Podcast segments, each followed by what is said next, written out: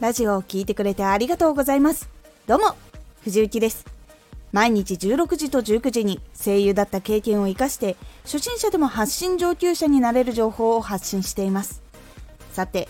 今回は伝える力は聞く力で磨かれる。これを最後まで聞いていただくと心も目も全力で聞くことをすると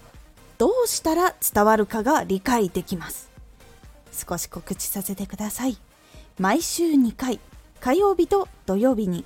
藤雪から本気で発信するあなたに送るマッチョなプレミアムラジオを公開しています。有益な内容をしっかり発信するあなただからこそ収益化してほしい。毎週2回火曜日と土曜日。ぜひお聴きください。はい。全力を使って聞いていると理解しにくいこと。全力を出さなくても伝わりやすいことがわかるようになります。それがわからなかった時の悩みがこちら。伝え方を磨きたい。話が下手だと思っている。実際これを解決するために話を聞いてみました。そしてその話を分析するようにしてみました。例えば相手が淡々と伝えているのにすごく理解しやすかったということありませんか？早口でとかあまり喜怒哀楽あるようなことはないんだけども話が理解できたっていうことがあると思います。それを分析してみたら話の起承転結がちゃんとなっててさらに文章が簡潔にまとまっていてちゃんと組み立てられていてシンプルな話で聞きやすくなっていたからということになりました。これがいろんなパターンの人いたんですけどやっぱり起承転結があって簡潔でシンプルで聞きやすい話っていうのはどんな話し方をしても聞きやすいっていうことが多くあると分かりました。他には情感豊かに伝えてくれる人の話には心が動いたっていうことがあります。これは芝居とかもそうなんですけど今回は話をすることにちょっと絞って分析をしてみました。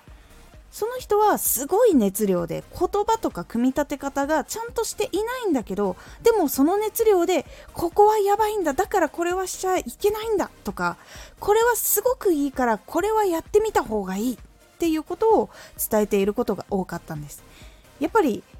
気持ちが乗っかってその熱量が伝わってくるとあこういうことはやばいんだなっていうことが理論立てて話していなくてもその熱量とその雰囲気とやっぱ声で伝わってくるっていうことが分かったことが多かったんです。このようにいろんな人の話を聞いて心も目も全力で聞くっていうことをするとどうしたら伝わってくるのかっていうことが理解できるっていう感じがやっぱりしました。国語で話を聞いたりそして読み方を教えてもらったりして言葉を覚えていくのと同じように話し方もたくさんの話を聞いて感じることで分かることが増えます。自分のボキャブラリーやレパートリーを増やしたい人にはたくさんの話そしていろんなタイプの話を聞くことをおすすめします。今回のおすすめラジオ。インフルエンサーはプラスの思い込みを使っている。プラスの思い込みを使うと軸がぶれずにそして楽しく成功に向かっていきやすいというお話をしています。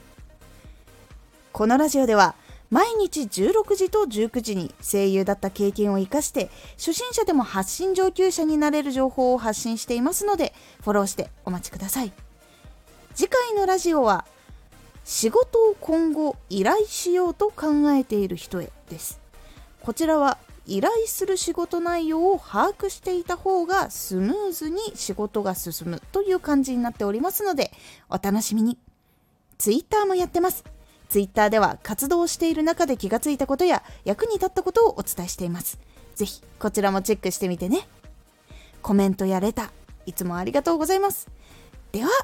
また。